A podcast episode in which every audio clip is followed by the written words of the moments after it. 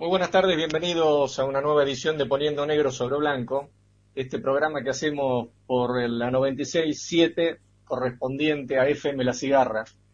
Ya estamos en comunicación telefónica con el doctor en filosofía Ricardo Forster.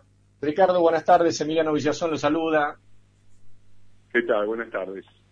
Ricardo, quiero comenzar charlando con usted sobre algo que también habíamos hablado en alguna oportunidad, pero parece que ya estamos atravesando una etapa diferente en lo que se conoce como el lawfare en la región.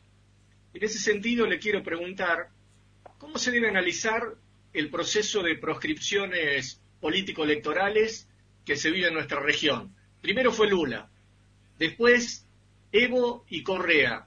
Recientemente a Correa lo condenaron a ocho años de prisión.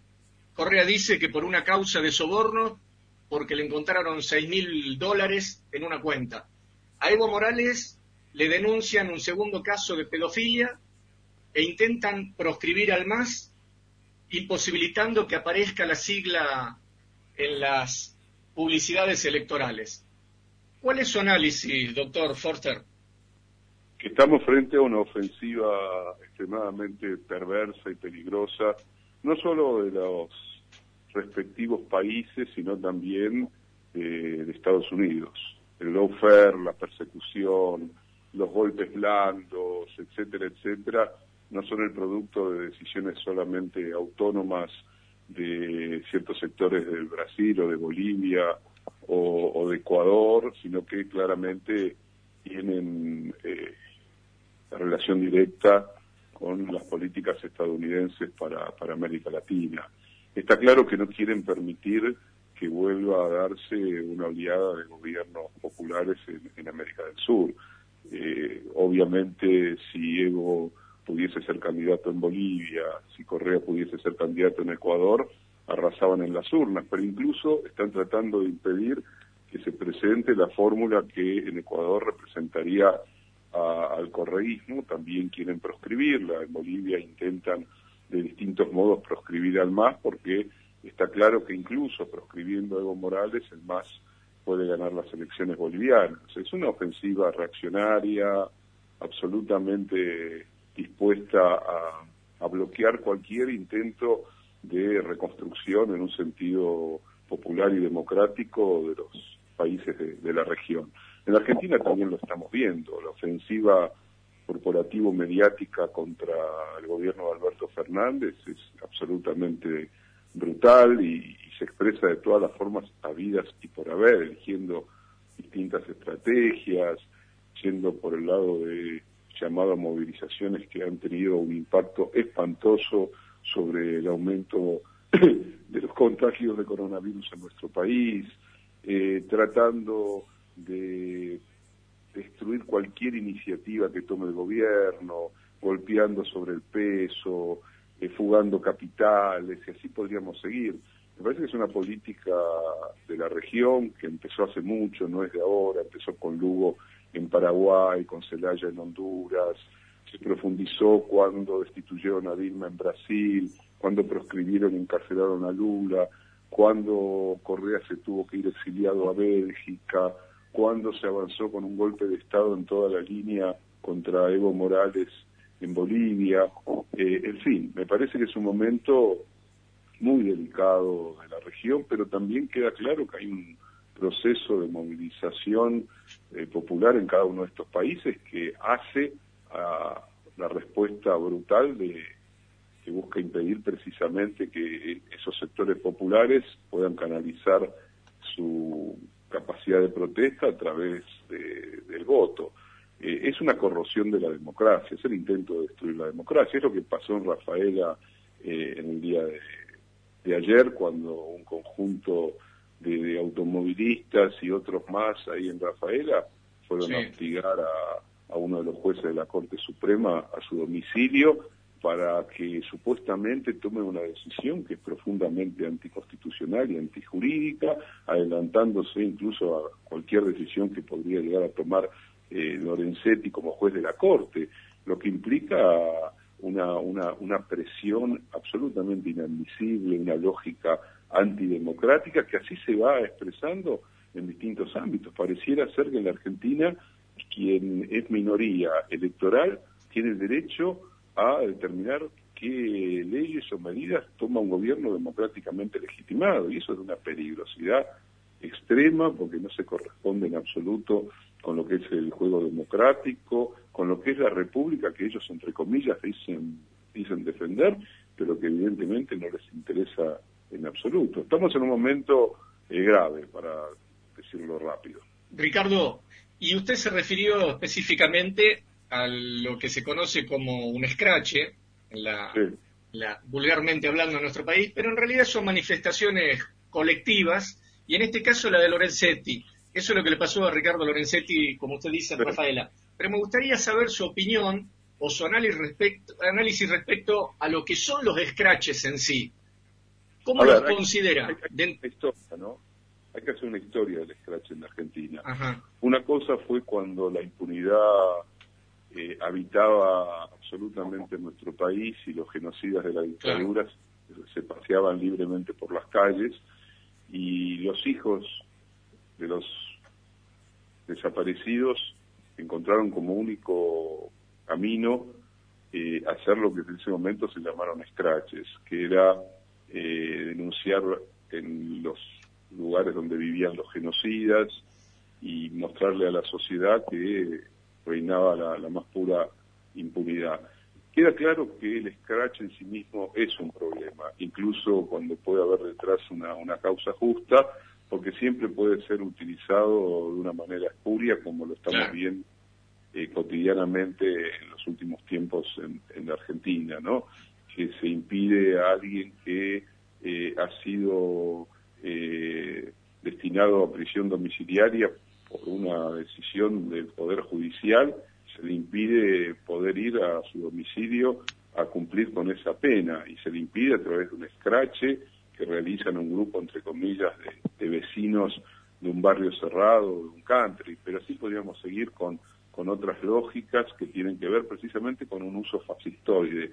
Yo diferencio, no es lo mismo eh, un genocida, alguien que eh, se ampara en la impunidad que puede reinar en un determinado momento eh, en un país como fue sobre todo en los en los años 90, después de, las leyes de, indulto y, de, primero de obediencia de vida y punto final, donde no había otras alternativas para expresar eh, la incoherencia de que un gobierno democrático permitiese que los genocidas anduviesen libres por las calles. Pero otra cosa es cuando ya el escrache se convierte en una herramienta en democracia de presión contra aquellos con los que uno no eh, comparte su visión de, país, de sociedad o política.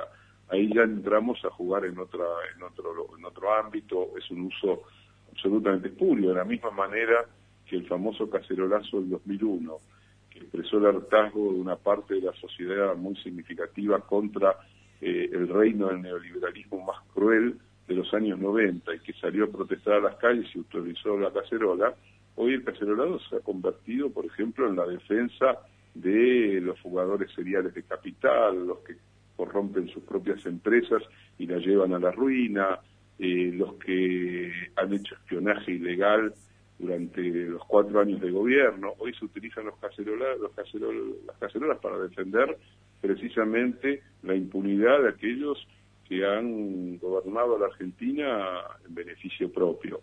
Entonces, depende de la circunstancia, depende del momento, eh, las herramientas pueden ser interesantes y otras veces pueden ser muy muy viscosas, muy, muy, muy, muy poco democráticas. Coincido, eh, plenamente con lo que está diciendo Ricardo Forster, porque recuerdo que cuando se discutía la resolución 125, una vez a un amigo mío que actualmente es legislador en la provincia de Tucumán, este, de apellido Vargas Ignace, cuyo padre desaparecido por la dictadura del genocida Bussi, él sufrió un escrache él tenía un local de venta de ropa en Tucumán y sufrió un, un escrache en pleno discusión de la, de la 125. Sí, claro, bueno, a, Rossi cuando era jefe del bloque de historia en la Cámara de Diputados, eh, su domicilio en la provincia de Santa Fe, le, arrojaron huevos, eh, eh, rompieron persianas. Eso es violencia fascista, eso va por otro lado. No tiene nada que ver con, con ese momento en el que unos chicos muy jóvenes expresaban la indignidad que sentían, la indignación que sentían frente a la falta de justicia en la Argentina contra los rostros visibles de los genocidas, ¿no? Como aquel que, eh, estando en el sur, reconoció a Astiz y se agarró a las trompadas con Astiz. Uno quizás no lo haría, pero también entiende. Recuerdo también cuando un querido amigo, estando en Córdoba, entra a un restaurante y lo ve a, a Menéndez, al genocida Menéndez, que junto con Bussi fueron el terror de los años de la dictadura en la Argentina. Y fue y le dijo todo lo que pensaba, dijo que era un canalla, que era un criminal, que era un asesino, le nombró a todos los que él había asesinado. Eh, todo depende de las circunstancias, el, momento. Acá estamos en otra, en, otro, en otra situación completamente distinta. Las leyes existen, la democracia funciona en plenitud, eh, la libertad de expresión de prensa es de tal naturaleza que el 95%, y creo que me quedo corto, de los medios gráficos y audiovisuales en Argentina son de la oposición, son en realidad la oposición real en el país y no hay ningún tipo ni de bloqueo, ni de censura, ni de intervención, ni de nada que pueda plantearse como atentatorio contra la libertad de expresión. Lo mismo para que se movilicen eh, aquellos que evidentemente no tienen problema no solo en poner en riesgo sus vidas, porque esa sería casi una cuestión individual, sino que no tienen inconvenientes en poner en riesgo la vida de los demás. Eh, juegan con la muerte. Es claro que se han lanzado a las calles desde hace ya un par de meses han aumentado exponencialmente los contagios en la Argentina y se han extendido a, todo el país cuando estaban mucho más localizados antes en el AMBA. Bueno, es producto también de la irresponsabilidad de estos sectores minoritarios que tienen la caja de resonancia de los grandes medios de comunicación, que sin ellos serían absolutamente insignificantes en su capacidad de expresar lo que no es más una manifestación muy minoritaria de la sociedad argentina. Sin embargo, estos grandes medios, como, como usted bien dice, y este, lo hacen de manera constante y van y golpean en el seno de la sociedad, tergiversando la realidad, bastardeando la historia nacional. Y, por ejemplo, ahora uno de los últimos discursos, o como le escuché decir hoy a Alberto Fernández, la retórica utilizada es la emigración argentina. Y me gustaría preguntarle a usted, Ricardo, ¿qué se esconde detrás de esa retórica del argentino que necesita emigrar supuestamente? ¿Y cuáles son los sectores sociales que a su criterio más receptan e impulsan este discurso? Ahora, yo soy de una generación que tuvo que irse de la Argentina para sobrevivir y no caer en las garras de la dictadura, la generación del exilio. Cada día pasado en el exterior era un día en el que se imaginaba y se soñaba con el retorno al país. El compromiso político, la relación con las raíces y la memoria compartida eran lo propio de la experiencia de aquellos que tuvieron que irse por razones políticas pero incluso a lo largo de, otros momentos difíciles de la historia argentina, sobre todo económicos, hubo quienes tuvieron que irse porque fueron a buscar un horizonte para vivir en medio de una crisis muy profunda de la Argentina y también apenas pudieron o volvieron al país o sintieron siempre una, profunda nostalgia por, la Argentina. Es una minoría absoluta la que eh, inmediatamente que, siente que algo no le funciona en la Argentina, utiliza esa frase espantosa que es qué país de mierda. Uno la escucha eh, ahora de nuevo en los medios de comunicación, no la escuchamos durante los 12 años de los gobiernos de Néstor y Cristina Kirchner, escuchamos más bien la palabra patria, arraigo, la patria es el otro, pero no lo que habíamos escuchado sobre todo en la segunda parte de los 90 o cuando estalló la crisis del 2001, donde infinidad de jóvenes expulsados por políticas neoliberales impiadosas querían irse a cualquier parte del mundo y hacían larguísimas colas en las embajadas eh, europeas sobre todo, ¿no? Allí los medios de comunicación miraban para el costado. Ahora, eh, en realidad, hablan de los mimados, entre comillas, por la riqueza en el país, que quieren irse a donde tienen paraísos fiscales, donde pueden llevar su dinero sin tener que pagar impuestos, o hablan de Uruguay. Uruguay es un país que tiene casi el 20% de su población fuera del país. Es una paradoja gigantesca.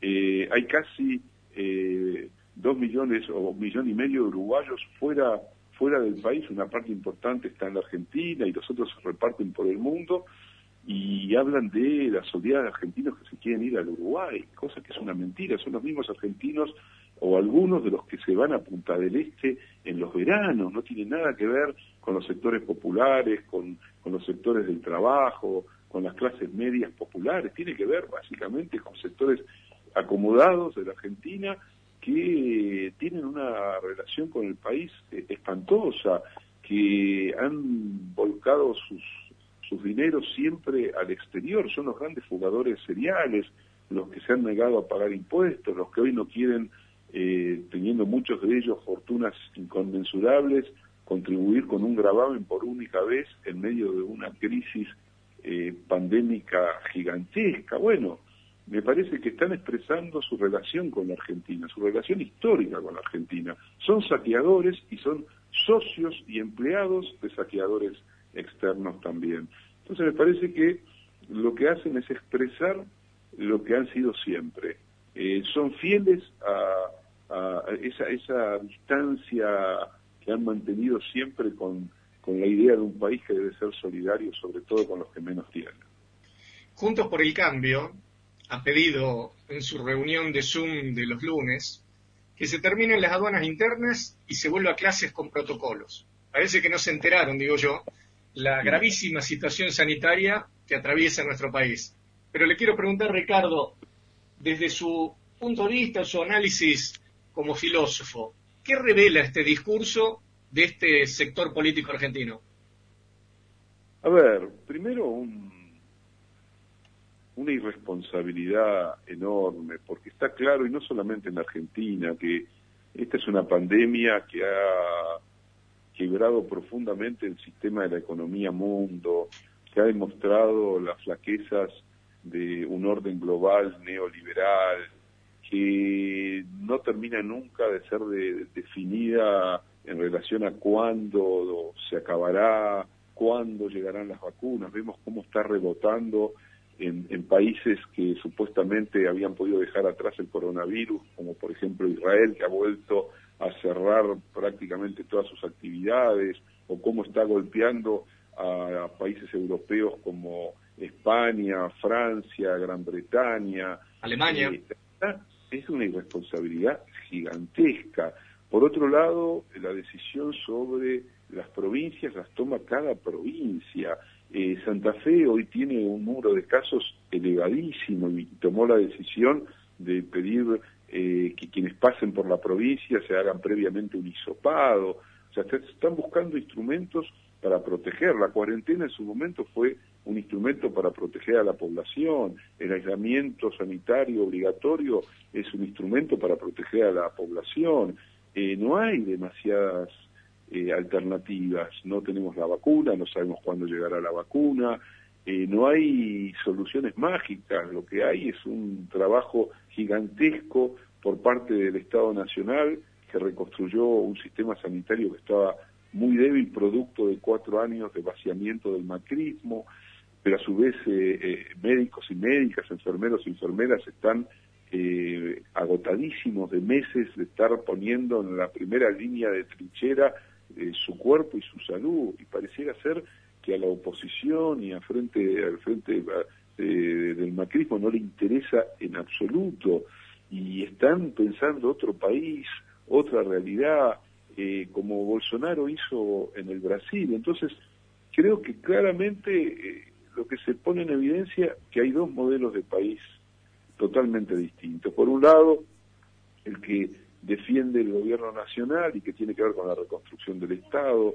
con la reconstrucción de un Estado preocupado por eh, la inmensa mayoría de la población, que implica eh, llegar con recursos, que implica reconstruir el sistema de salud, que implica que el Estado garantice eh, congelamiento de tarifas, regulación de las telcos, etcétera, etcétera, etcétera, y un Estado que implica una concepción de sociedad apunte a algo más igualitario. Y por otro lado, el Estado que durante los cuatro años del macrismo pudimos observar, un Estado que defiende los privilegios de unos pocos, un Estado saqueador, un Estado vaciado al mismo tiempo, que es utilizado para fugar capitales, para negocio especulativo, para endeudar, para desindustrializar. Está muy clara, y yo creo que una parte muy importante de la sociedad y del pueblo argentino eso lo tiene claro. El problema es que no podemos expresarnos en las calles como ha sido nuestra tradición y nuestra historia, porque cuidamos la vida de todos y de todas. Entonces, esa es la diferencia con aquellos que se despreocupan de lo que le sucede a los otros y quienes, en cambio, básicamente piensan la política como una ética, como una construcción de solidaridad también, y no de egoísmo y de autorreferencialidad. Coincido, Ricardo, con lo que está diciendo respecto a cuál debe ser el lugar que tiene que ocupar un Estado dentro de una sociedad. No obstante lo cual, hoy Alberto Fernández hizo uso de lo que habitualmente utilizan los presidentes, el discurso de la unidad. Llamó nuevamente a unir a los argentinos y que dijo Alberto Fernández también que tenemos que cuidar la democracia que le costó la vida a 30.000 argentinos. Ahora bien, la pregunta es, ¿es posible generar esa unidad en medio de tantos intereses económicos y clasistas mezquinos? ¿O es solamente un anhelo y un discurso político necesario cuando uno llega a ser presidente? A ver, yo creo que aquel que es efectivamente presidente de la nación eh, tiene la obligación de hablarle al conjunto de la sociedad y, tiene como horizonte la construcción de una sociedad que sea más solidaria y que esté más unida.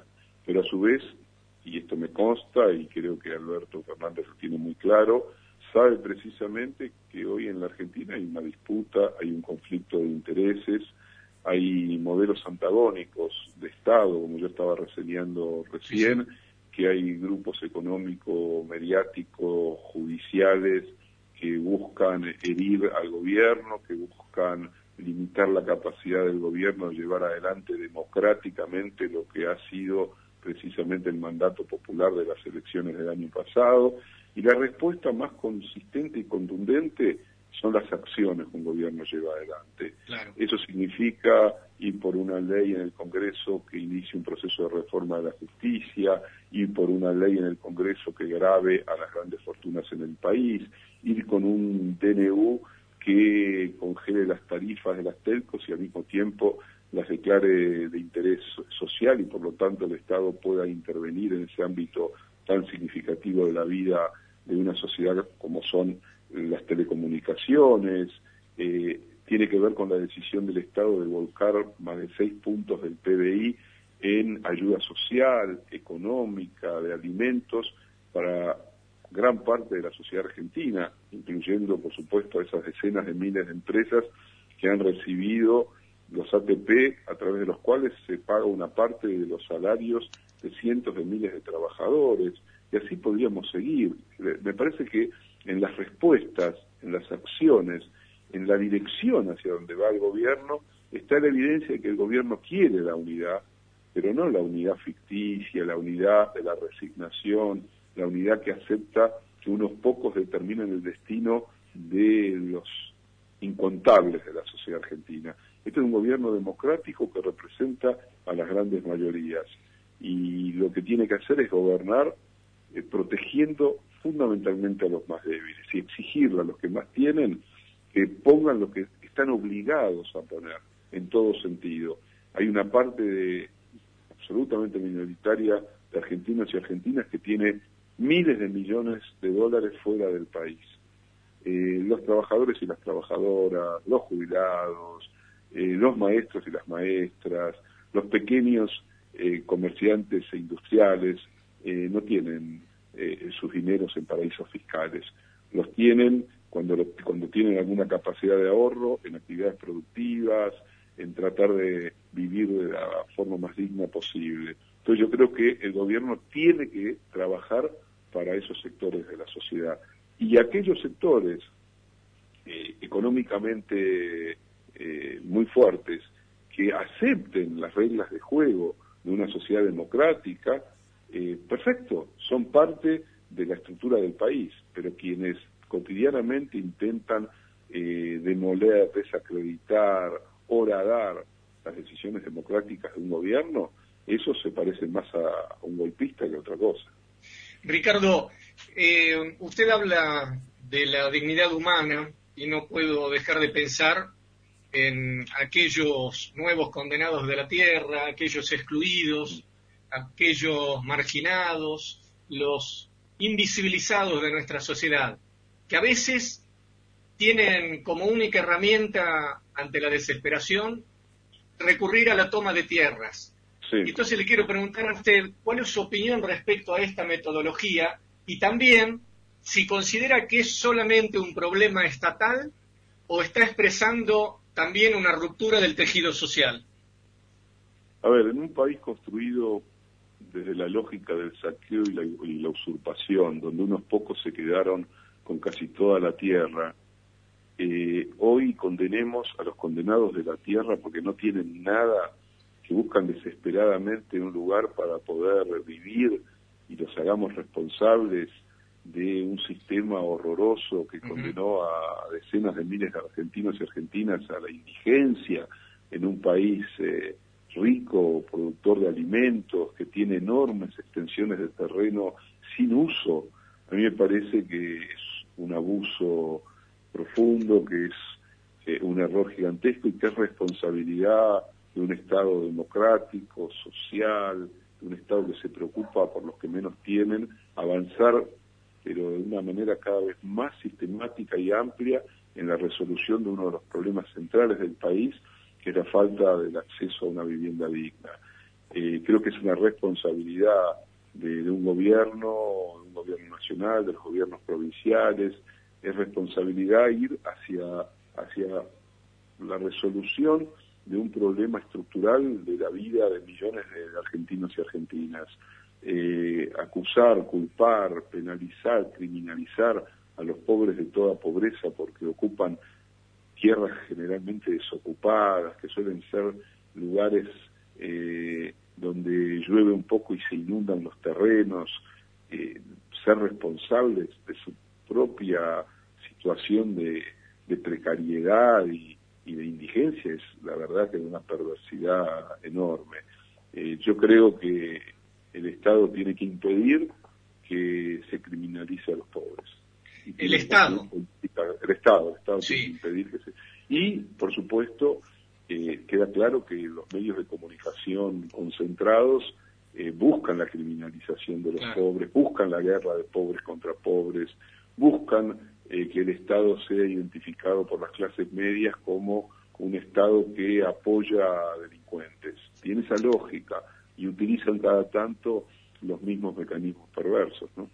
Y la sociedad en general, ¿cómo debería este, mirar este fenómeno social que no es novedoso y tampoco es local, sino que se da a nivel global? A ver, eh, queda claro que vivimos en una fase del capitalismo que ha mostrado toda su crudeza.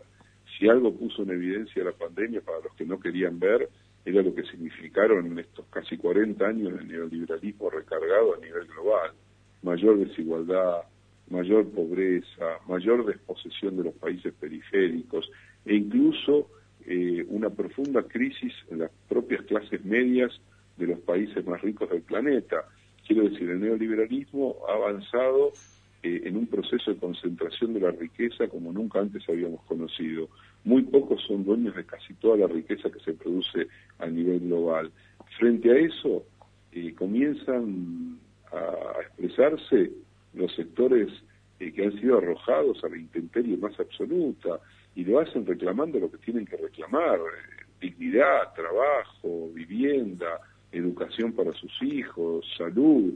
A mí me parece que la Argentina, por ejemplo, ha sido un país que ha tenido niveles de igualdad muy importantes, que ha conocido eh, épocas de su historia donde eh, las mayorías fueron portadoras de derechos sociales y civiles, y que es un país que tiene la memoria de la igualdad en su ADN y que debe seguir dando una lucha cotidiana por darle no solamente visibilidad a esa memoria, sino por concretarla cotidianamente en, la vida de cada uno de los habitantes de este país. Y el acceso a la vivienda es uno de los derechos más elementales de cualquier ser humano.